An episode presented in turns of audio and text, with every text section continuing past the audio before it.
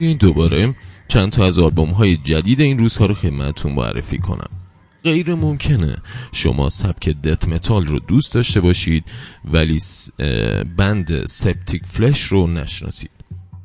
خبر خوب این که گروه Septicflesh که یک گروه symphonic death metal هستش آلبوم جدیدی رو که از اجرای زنده و کنسرتش هستش رو با همکاری بیشتر از 100 تا نوازنده و اوک سمفونیک مکزیک به بیرون داده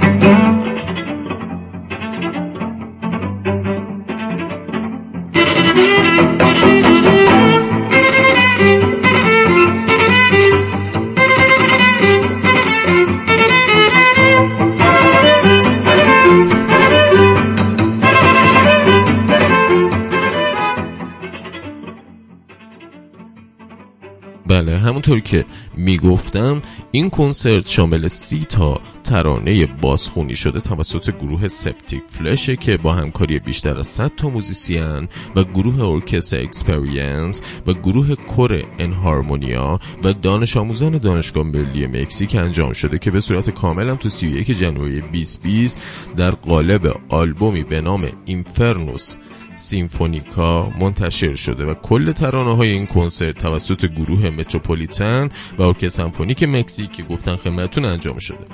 اما سپتیک فلش رو که خدمت دوستانی که نمی‌شناسن معرفی کنم. سپتیک فلش یک گروه موزیک symphonic death metal یونانیه که تو سال 1990 توسط سوتیریس بایناس نوازنده گیتار و همچنین اسپیروس آنتونیو نوازنده گیتار bass و خواننده و نوازنده گیتار یعنی کریستوس آنتونیو توی آتن تشکیل شد. اونها بلافاصله اولین کار خودشون رو به نام معبد نژاد از دست رفته توی دسامبر 90 منتشر کردند اما این گروه توی سال 2003 disband شدن و یعنی اعضای گروه هم جدا شدن هر کدوم سراغ پروژه های دیگه رفتن.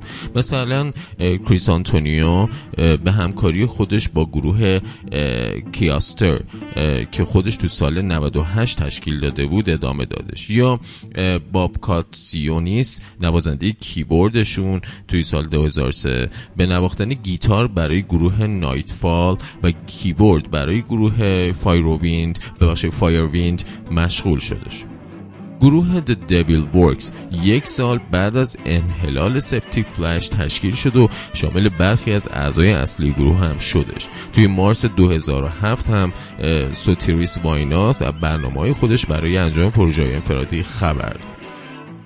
توی 19 فوریه 2007 اعضای گروه سپتیک فلش برای شرکت توی فستیوال متال یونان که در اون گروه های متال دیگه ای از جمله اورفند لند حضور داشتن گرد هم اومدن. این گروه توی آوریل 2008 دوباره آلبومی به نام Communion منتشر کردن. تو این زمان نام گروه هم از سپتیک فلش به همون سپتیک فلش ولی فقط هم فرقش این بودش که قبلا سپتیک و فلش جدا بودش و اینو به هم دیگه چسبوندن و لوگوی گروه رو عوض کردن. به گفته کریستوس آنتونیو این نام ظاهر بهتری داشتش و در واقع می‌خواستن به که آغاز دوره جدیدی برای گروه اتفاق افتاده. به حال سپتیک فلش تا حالا ده تا آلبوم کامل استودیویی منتشر کرده. مضمون اشعار این گروه هم بیشتر حالت فانتزی داره. و در مورد اساتیر فلسفه و علل خصوص رمان های خیلی خوب اچ پی لافکرافت نویسنده آمریکایی که ژانر وحشت و science fiction و اینها می نویسه یعنی علمی تخیلی می نویسه هستش به حال آلبوم جدیدی به نام اینفرنوس سیمفونیکا. از گروه سپتیک فلش اومده بیرون که اگر symphonic death metal دوست دارید اثر بسیار ارزنده و کیفش می‌برید.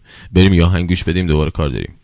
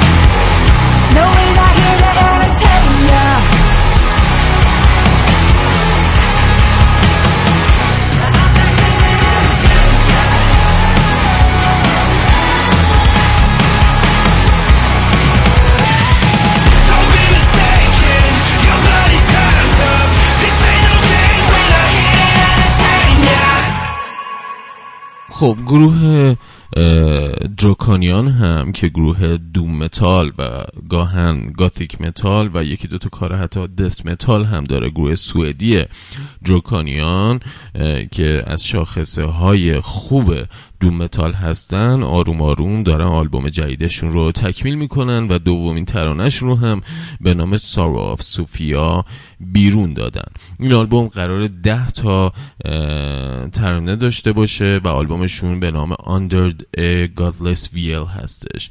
vocal مرد و نوازنده گروه دروکانیان یعنی آندرس جاکابسون در مورد ترانه Sorrow of Sophia یا غم سوفیا. اینطور میگه که ترانه غم سوفیا اولین ترانه ای بودش که برای آلبوم Under a Godless Veil نوشته بودیم. من به یاد میارم که سالها پیش سخنرانی از ترنس مکینا در مورد کیهان شناسی عرفانی شنیدم. اون در مورد مصیبت پیش اومده برای الهه صوفیا صحبت می‌کرد که داستانش تاثیر عمیقی در من گذاشت. این داستانی غمانگیز و در عین حال خیلی باشکوه که همه هستی رو در بر می‌گیره. من می‌دونستم که به همراه دروکانیان باید کاری برای اون یعنی صوفیا انجام بدم چون من تعدادی ایده جدید برای ترانه های یوهان اریکسون که مؤسس گروه دروکانیان هستش پیدا کرده بودم. ترانه غم صوفیا با الهام از داستان الهه صوفیا باعث به وجود اومدن آلبوم جدیدمون شد. در حقیقت جرقه ایجاد آلبوم جدید از این ترانه آغاز شد. اما اگه بخوام از خود این آهنگ بهتون بگم ترانه Sorrow of Sophia ترانه پیچیده درباره یک موجود معنوی پیچیده است. ماهیت متنوعی داره. موزیک اون در ابتدا ابراز احساسات مینیمالیستی رو داره به نمایش می‌گذاره که به سمت پرخاشگری پیش میره. همچنین شامل riff های سنگین به همراه فرمولی دیوانه‌وار و خشنه که به سمت یه جورایی post rock مالیخولیایی و غمانگیز داره حرکت بکنه و چشماندازی هم از سبک سمفونیک رو با خودش داره. آوازهای خالص و درخشان هیک لانگانز که به زیبایی هرچه تمامتر اجرا شده باعث دمیده شدن روح به این ترانه شده. اگه بخوام در مورد خود الهه صوفیان بهتون توضیح بدم می‌تونم اینطور بهتون بگم که الهه صوفیا از مکاتب گنوسی هستش که مانی پیامبر هم تو همچین محیطی رشد کرده بودش و پدرش هم اتفاقا یکی از همین مکاتب به نام مندایی رو داشتش. ولی خود الهی صوفیا اینطوری که اومده در کنار خداوند روح القدس در این در واقع مرتبت قرار می‌گیره و الهه روح هستش و اون به سرزمین های پس فرود میاد و یه سری فرشتگان ایجاد می‌کنه و به واسطه اونها جهانی رو ایجاد می‌کنه. ولی نیروهای این جهان خودشون صوفیا رو یعنی متحد میشن صوفیا رو شکست میدن تا نتونه به جایگاه اصلی خودش که در واقع بارگاه الهی بوده برگرده. و به خاطر همین صوفیا مجبور میشه که پیکری انسانی پیدا کنه مثل هلن توی اساطیر اشعار یونانی. و دیگه در پی همین مشکلات صوفیا میادش رو در شهر فنیقی در واقع اقامت میگزینه و با انسان در میامیزه و زمین نشین میشه. توی ابتدای ویدیو کلیپ سارا آف سوفیا جمله از کتاب شعر ابن عربی نوشته شده که اینطور هستش که اگر من را درک کنی خودت را درک کردی. این از طریق چشمان من است که مرا می‌بینی و خود را می‌بینی. زیرا اگر به من نزدیک شوی دلیل این است که به تو نزدیک شدم. حالا محیدین عربی کی بوده که تو سال 560 هجری قمری در جنوب شرقی اندلس به دنیا میادش و پژوهشگر فیلسوف عارف و شاعر مسلمان عرب بوده. خدمتتون بگم که اون از 800 اثری که به ابن عربی نسبت داده میشه 100 اثر اون به صورت نسخه های اصلی باقی مونده. آموزه های کیهان شناسی اون در بسیاری از کشورهای اسلامی به جهان بینی غالب تبدیل شده. و این هم جالب بودش که بهتون بگم که اول ویدیو کلیپ از ابن عربی هم جمله اومده. خود گروه دروکانیان هم که تو سال 94 توسط جوهان اریکسون نوازنده کیبورد گیتاریست و همخوان گروه توی سوئد پایه‌گذاری شدن و تا امروز هم 6 تا آلبوم کامل استدیویی منتشر کردن و اشعارشون هم کاملا doom ه. یعنی مرگ افسردگی عشق و اندوه و اینها رو شامل میشه اما خبری که برای خودم اقلا خیلی خوب بودش و یکی از گروه هایی که همیشه جز تاپ 5 من هستن گروه بریتانیایی بوش بعد از سالها آلبوم دادن بیرون به نام The Kingdom.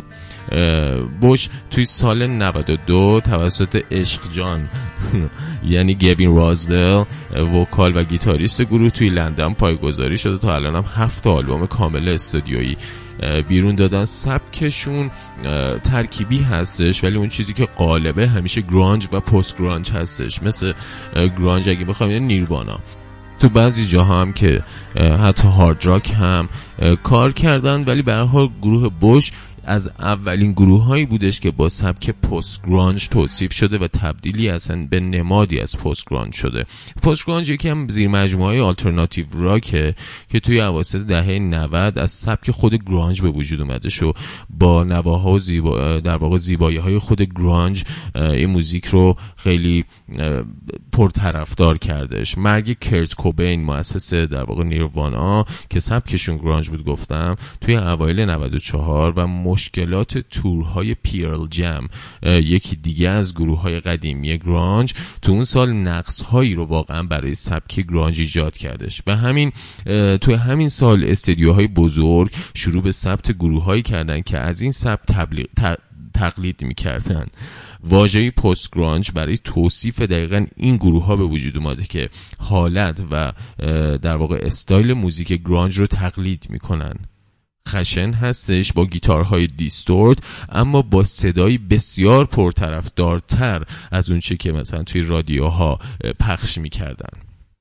اما بوش خب به حال جز نمادهای پست گراند شدش و اولین آلبوم خودشون که 16 ستون بودش بسیار موفق بودش و توسط RIAA گواهینامه وروش چند پلاتینی دریافت کردش اونها تو ادامه به یکی از موفق ترین گروه های راک دهه 90 تبدیل شدن و بیشتر از 10 میلیون نسخه از آلبوم هاشون توی آمریکا و 20 میلیون نسخه تو جهان فروختن.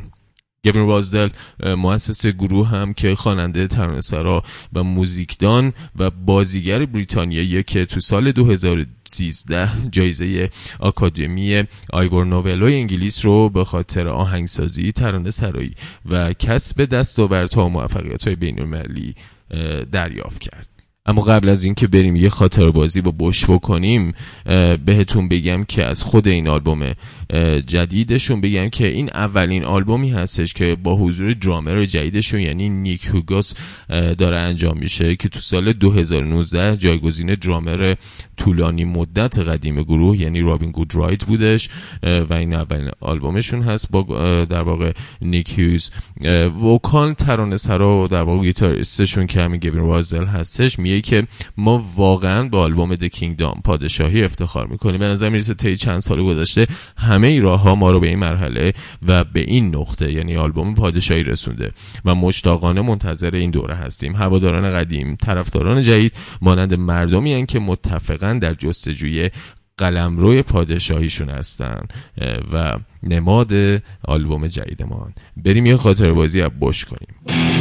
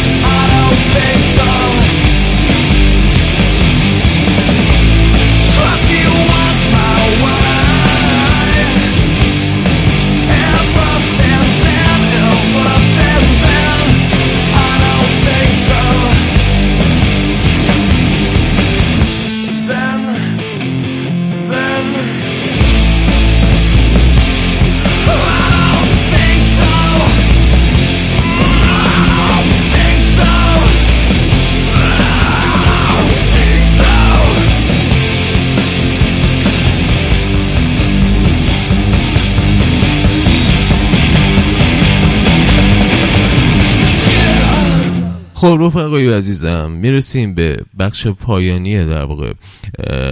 شبهای فلزی من قسمت چهارمش. فقط قبل از انتهای خبر خوب بدم متالیکا داره SNM دو رو میده. SNM یک رو که حتما دیگه شنیدین جز شناسنامه های هدمنگرها هستش. و چند روز پیش هم اتفاقا اجرای زنده Nothing Else Matter رو بیرون دادن توی آلبوم SNM دو که خیلی باحال بود خیلی قشنگ بود. این اجرای زنده قسمتی از کنسرت گروه توی سان فرانسیسکو و کالیفرنیا است که توی 6 و 8 سپتامبر 2019 انجام شده. و شامل 20 تا ترانه بازخونی شده گروه متالیکا و دو تا ترانه هم از ارکستر سمفونیک سان فرانسیسکو است که توسط مایکل تیلسون توماس رهبر ارکستر ارکستر سمفونیک سان فرانسیسکو انتخاب شده و به صورت کامل هم توی 28 اوت 2020 به توی قالب آلبوم اسنم دو منتشر میشه. به هر حال به عنوان چیز نمادش اومدن ناتینگ ایلز مدر رو پخش کردن خیلی قشنگ بود خیلی کیف داد دمشون گرم. خدمتتون یه خبر دیگه هم بدم که اونم بازم مربوط بوش میشه. اونم اینه که همین چند روز پیش اجرای زنده ترانه وود علامت سوال توسط گروه بریکین بنجامین با همکاری گوین وازدل مؤسس و وکال گروه بوش بیرون داده اه، که بریکین بنجامین هم که گروه آمریکایی معروفی هستش که در واقع با همون هم ردیف لینکن پارک و اینها بودش و این ترانه وود علامت سوال ترانه ای از گروه آمریکایی الیسین چین هستش که تو سال 92 دو به همراه آلبوم درت منتشر شده بود و جدیدا هم همین Breaking Benjamin و Gavin Rossdale به صورت live اینو اجرا کردن. خیلی قشنگه دانلودش کنید و نگاه کنید کیف کنید. این بودش از برنامه ما. قسمت چهارم شبهای فلزی من. امیدوارم لذت برده باشید. با من و رادیو زد همیشه باشید. در خدمتتونیم. سعی می‌کنیم بهترین برنامه رو داشته باشیم. خیلی مخلصیم. دمتون گرم. شبتون بخیر. خدا نگهدار.